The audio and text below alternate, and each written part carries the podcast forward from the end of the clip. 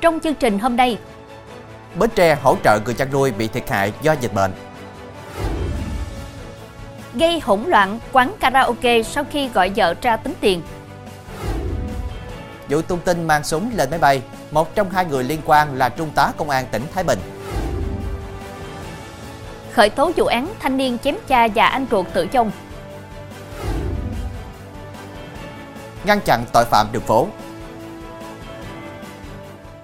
Quý khán giả đã theo dõi chương trình Cửa sổ Đồng bằng phát sóng lúc mười tám giờ mỗi ngày trên đài phát thanh và truyền hình Bến Tre.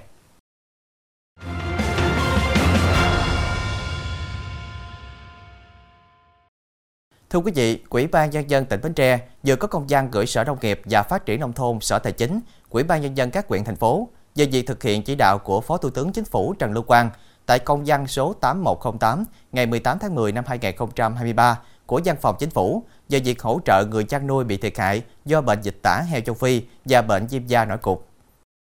Theo đó, Ủy ban Nhân dân tỉnh đề nghị Sở Nông nghiệp và Phát triển Nông thôn chủ trì phối hợp với Sở Tài chính, Ủy ban Nhân dân các huyện thành phố triển khai thực hiện hỗ trợ người chăn nuôi bị thiệt hại do dịch bệnh trên địa bàn tỉnh theo quy định, cho đến khi nghị định của Chính phủ quy định về cơ chế chính sách hỗ trợ phòng chống dịch bệnh động vật được ban hành và có hiệu lực thi hành.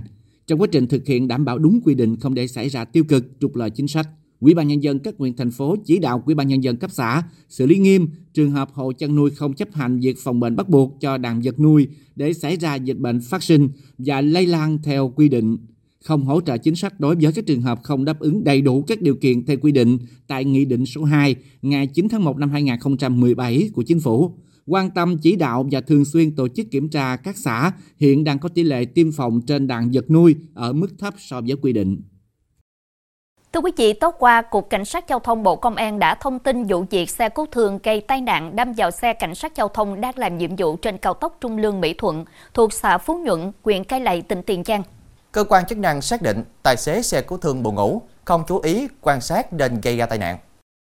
Vào khoảng tám giờ sáng qua, tổ công tác thuộc đội bảy Phòng Tuần tra Kiểm soát Giao thông Đường bộ, Đường sắt, Cục Cảnh sát Giao thông đã dừng ô tô xuống kiểm tra và hỗ trợ cảnh báo cho một ô tô bị nạn đang dừng đổ tại làn đường số hai. Lúc này, Cảnh sát Giao thông đã bật đèn ưu tiên, bố trí một cán bộ Cảnh sát Giao thông mặc cảnh phục, phân luồng giao thông. Trong quá trình thực hiện nhiệm vụ, ô tô của tổ cảnh sát giao thông bị một xe ô tô cứu thương do Nguyễn Văn Hận sinh năm một nghìn chín trăm chín mươi bảy, quê tỉnh Sóc Trăng điều khiển, đâm vào phía sau. Cú va chạm làm một người trên xe cứu thương bị xây xước nhẹ. Xe ô tô của cảnh sát giao thông và xe cứu thương bị hư hỏng. Theo Cục Cảnh sát Giao thông, nguyên nhân ban đầu được xác định do lái xe cứu thương buồn ngủ, không chú ý quan sát. Lực lượng chức năng kiểm tra nhanh nồng độ cồn và ma túy đối với tài xế Hận, không phát hiện nồng độ cồn và ma túy. Chuyển sang thông tin đáng chú ý khác, khi biết vợ trả thừa tám trăm nghìn đồng cho quán karaoke, Lê Công Lập sinh năm một nghìn chín trăm chín mươi bảy, ngụ tỉnh Vĩnh Long, thay vì nói chuyện giải quyết, lại mang theo hai khẩu súng quay lại quán để quậy phá, nổ súng khiến nhiều người hoảng sợ. Cơ quan Cảnh sát điều tra Công an thành phố Vĩnh Long đã khởi tố bị can và cấm đi khỏi nơi cư trú đối với Lê Công Lập về hành vi gây rối trật tự công cộng. Theo kết quả điều tra, tối hai mươi hai tháng mười, Lập cùng nhóm bạn đi nhậu và đến hát tại quán karaoke ở phường Tư, thành phố Vĩnh Long. Đến gần một giờ sáng hôm sau, cả nhóm tính tiền ra về. Lúc thanh toán, Lập cùng nhóm bạn chia tiền trả phiếu. Lập không đủ tiền và còn thiếu năm trăm nghìn đồng nên gọi vợ đến trả thêm. Lập về đến nhà thì nghe vợ nói đã thanh toán hết một phẩy ba triệu đồng, nhiều hơn tám trăm nghìn đồng và cảm thấy thái độ nhân viên không tốt. Lập bực tức nên mang theo hai khẩu súng quay lại quán rượt đuổi đe dọa, làm nhiều người hoảng loạn. Lập bắn một phát súng xuống đất rồi bỏ về. Sau khi sự việc xảy ra, Lập lo sợ và gửi hai khẩu súng cho bạn cất giấu. Cơ quan điều tra tiến hành xác minh, bạn của Lập đã tự nguyện giao nộp hai khẩu súng và sáu viên đạn. Kết quả giám định hai khẩu súng và sáu viên đạn trên là loại đồ chơi nguy hiểm. Thưa quý vị, là đăng kiểm viên, biết được việc đăng kiểm xe có thiết kế và miễn thiết kế là bắt buộc phải có hồ sơ kiểm định. Từ đó, Đặng Phi Long, bốn mươi mốt tuổi, móc nối với hai đối tượng khác, làm khống hồ sơ nghiệm thu xe cơ giới để bán. Với hành vi này, ba bị can vừa bị Công an tỉnh Kiên Giang khởi tố vì hành vi giả mạo trong công tác. Trong đó, Long và Công bị bắt tạm giam, Lộc bị cấm đi khỏi nơi cư trú. Chủ phương tiện có nhu cầu cải tạo xe sẽ thông qua môi giới hoặc liên hệ Long để thỏa thuận giá một triệu một trăm năm mươi nghìn đồng đối với mỗi hồ sơ cải tạo miễn thiết kế và từ mười đến mười lăm triệu đồng đối với mỗi hồ sơ cải tạo có thiết kế. Sau khi chủ phương tiện cải tạo xe sẽ gửi thông số kết quả đã cải tạo để Long làm hồ sơ thiết kế. Tiếp đó, Long dàn xếp cho Công và Lộc làm khống hồ sơ nghiệm thu. Cuối cùng, Long bỏ qua một số lỗi để lập biên bản kiểm tra chất lượng an toàn kỹ thuật và bảo vệ môi trường xe cơ giới cải tạo, giao hồ sơ cho chủ phương tiện đi đăng kiểm theo quy trình. Cơ quan điều tra xác định, từ tháng mười hai năm hai nghìn không trăm hai mươi mốt đến khi bị bắt, nhóm Long đã làm khống bốn mươi chín hồ sơ nghiệm thu xe cơ giới sau khi cải tạo. Riêng Long đã nhận hơn tám mươi sáu triệu đồng của sáu chủ phương tiện để bán hồ sơ thiết kế, bỏ qua những lỗi trong quá trình đăng kiểm. Thưa quý vị, bất ngờ kiểm tra giữa khuya, lực lượng công an thành phố Long Xuyên, tỉnh An Giang phát hiện sáu người tổ chức sử dụng trái phép chất ma túy trong một phòng trọ. Hiện vụ việc đang được công an thành phố Long Xuyên tiếp tục điều tra xác minh làm rõ, xử lý theo quy định pháp luật. Trước đó khuya ngày bảy tháng mười một, tổ công tác thuộc đội cảnh sát quản lý hành chính về trật tự xã hội công an thành phố Long Xuyên kết hợp đội cảnh sát điều tra tội phạm về ma túy và công an phường Mỹ Xuyên tiến hành kiểm tra nhà trọ Uyên Phương trên đường Võ Thị Sáu, khóm Đông An bốn, phường Mỹ Xuyên. Qua kiểm tra, tổ công tác phát hiện bắt quả tang tại phòng trọ do Trần Thị Huỳnh Giao, sinh năm hai nghìn không trăm lẻ hai, thường trú tỉnh An Giang, và Nguyễn Ngọc Thúy Vi, sinh năm hai nghìn không trăm lẻ bốn, thường trú tỉnh Sóc Trăng thuê. Có bốn nữ và hai nam đang tổ chức sử dụng trái phép chất ma túy.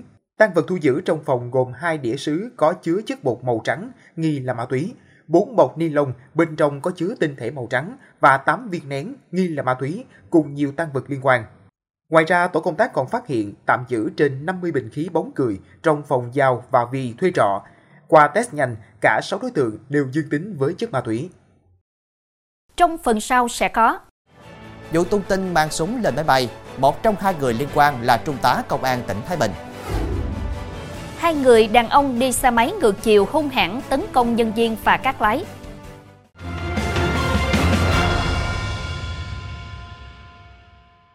Thưa quý vị, công an tỉnh Thái Bình cho biết một trong hai người mang theo súng trên chuyến bay từ Đà Nẵng đi Hà Nội vào đêm bảy tháng mười một khiến máy bay phải dừng khẩn cấp là trung tá công an tỉnh Thái Bình, người này hiện đang đi học. Sau khi có kết quả xác minh cụ thể, công an tỉnh Thái Bình mới có căn cứ để tiến hành các bước xử lý tiếp theo.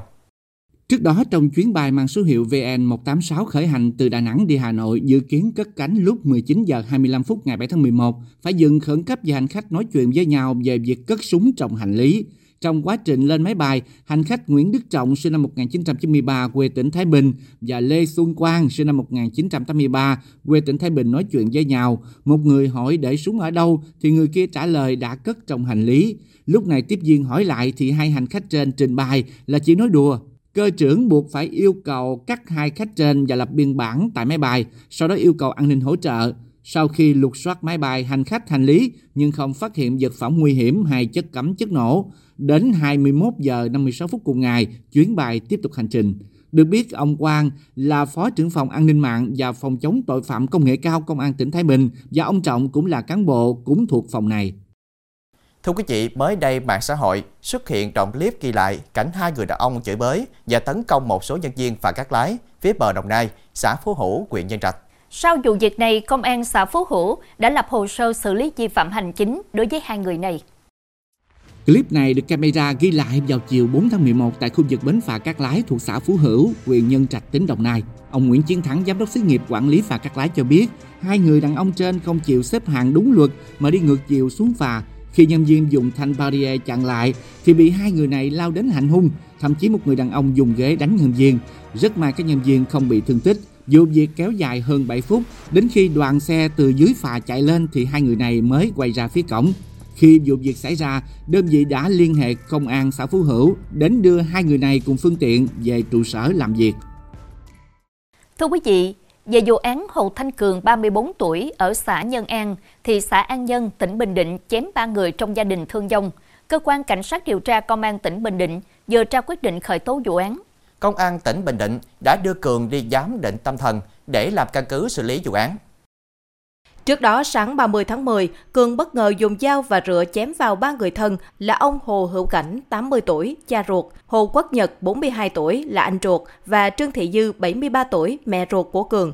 Hậu quả, Ông Cảnh và Nhật tử vong, bà Dư bị thương, đang điều trị tại Bệnh viện Đa khoa tỉnh Bình Định. Bước đầu, cơ quan chức năng xác định Cường có tiền sử bệnh tâm thần, đã điều trị tại Bệnh viện Tâm thần tỉnh Bình Định. tháng sáu vừa qua, Cường được xuất viện về nhà. Chuyển sang thông tin đáng chú ý khác.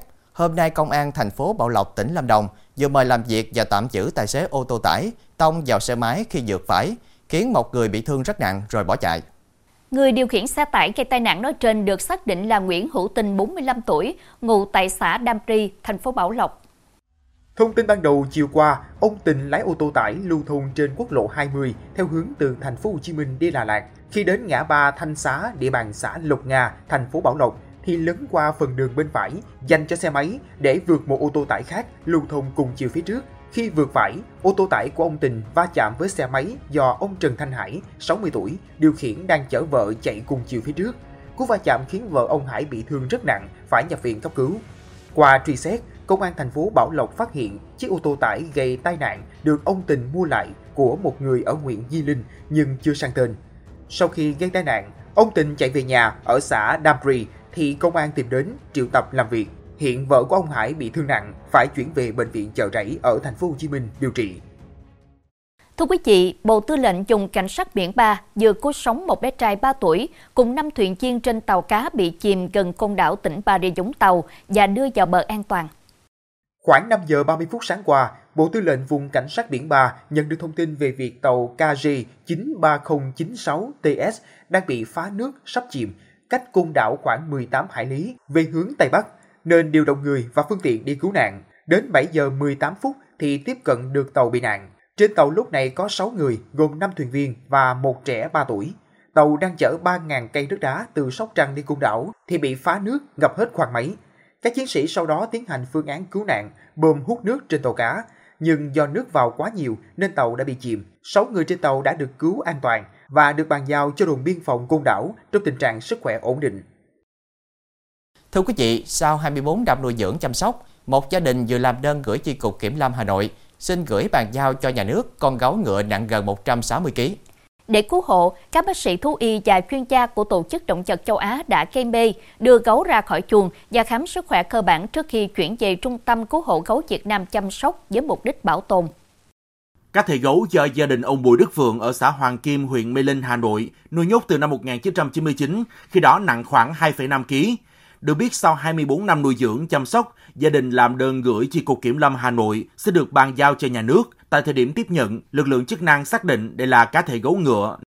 Trong phần sau của chương trình, viên kim cương quý hiếm nhất trong lịch sử được bán đấu giá. Ngăn chặn tội phạm đường phố.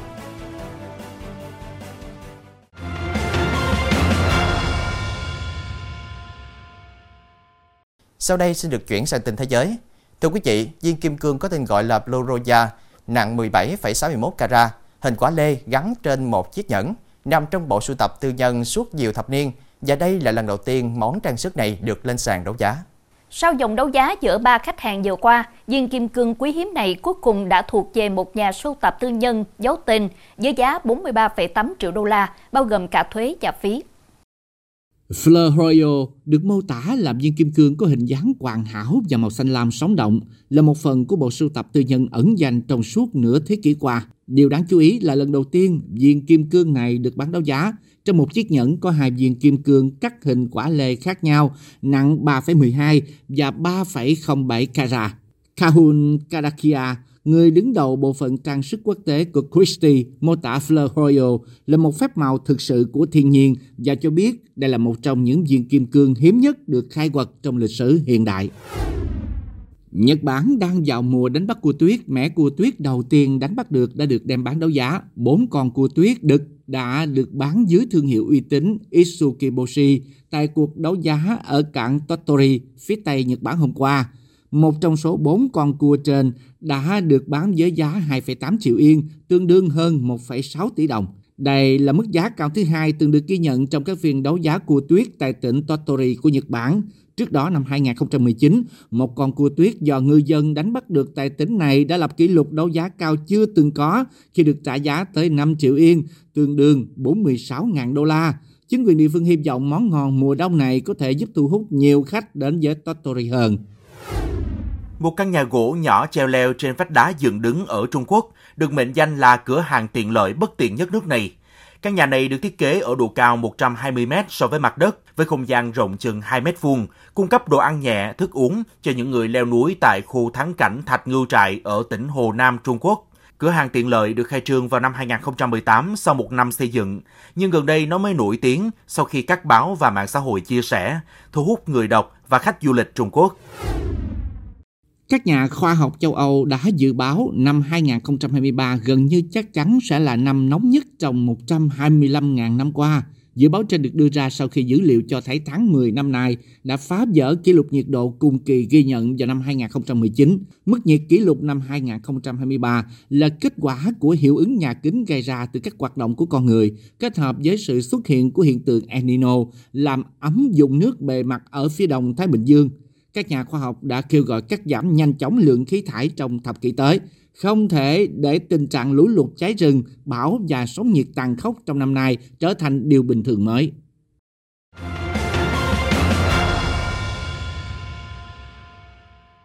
Thưa quý vị, những vụ ẩu đả hỗn chiến trong thời gian qua đã làm dậy sóng dư luận bởi sự liều lĩnh và manh động của các đối tượng ở lứa tuổi thanh thiếu niên. Nguy hiểm hơn đó là phần lớn hung khí xuất hiện trong các vụ việc là do các em cất giữ và sẵn sàng tập hợp lắp ráp nhanh chóng mỗi khi muốn giải quyết mâu thuẫn. Chính vì vậy, nếu chỉ có sự vào cuộc của lực lượng công an là chưa đủ, mà rất cần sự quan tâm từ phía nhà trường, gia đình và cả cộng đồng dân cư để nhanh chóng phát hiện những dấu hiệu bất ổn ban đầu của con cái. Đừng để đến lúc sự việc xảy ra, để lại hậu quả thì mới nhắc tới hai chữ giá như. Đây là nhóm mười tám đối tượng côn đồ có hành vi cố ý gây thương tích, vừa bị lực lượng công an thành phố Huế, tỉnh Thừa Thiên Huế nhanh chóng điều tra bắt giữ. Trước đó tại đường Nguyễn Huệ, do có mâu thuẫn từ trước với một nhóm đối tượng khác, Chế Văn Khánh Hoàng rủ thêm nhiều đối tượng khác cùng ngụ trên địa bàn thành phố Huế, chuẩn bị hung khí gồm dao tự chế, cây ba chĩa, vỏ chai bia, kiếm, ống tuyếp sắt để đi hỗn chiến. Hậu quả làm hai người trong nhóm thanh niên khác bị thương. Còn em chạy tới cầu Thủy Vương tập trung, xong mà chạy ngã tỉnh lộ mười đến ngã con cụ tại ngã Bixi á, là gặp những uh, gặp nhóm Tuấn.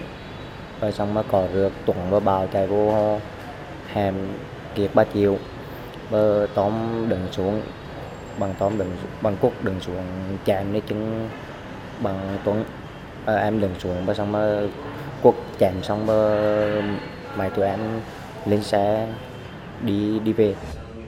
Còn đây là nhóm đối tượng có hành vi chuẩn bị hung khí để giải quyết mâu thuẫn thì đã bị công an thành phố Huế kịp thời ngăn chặn.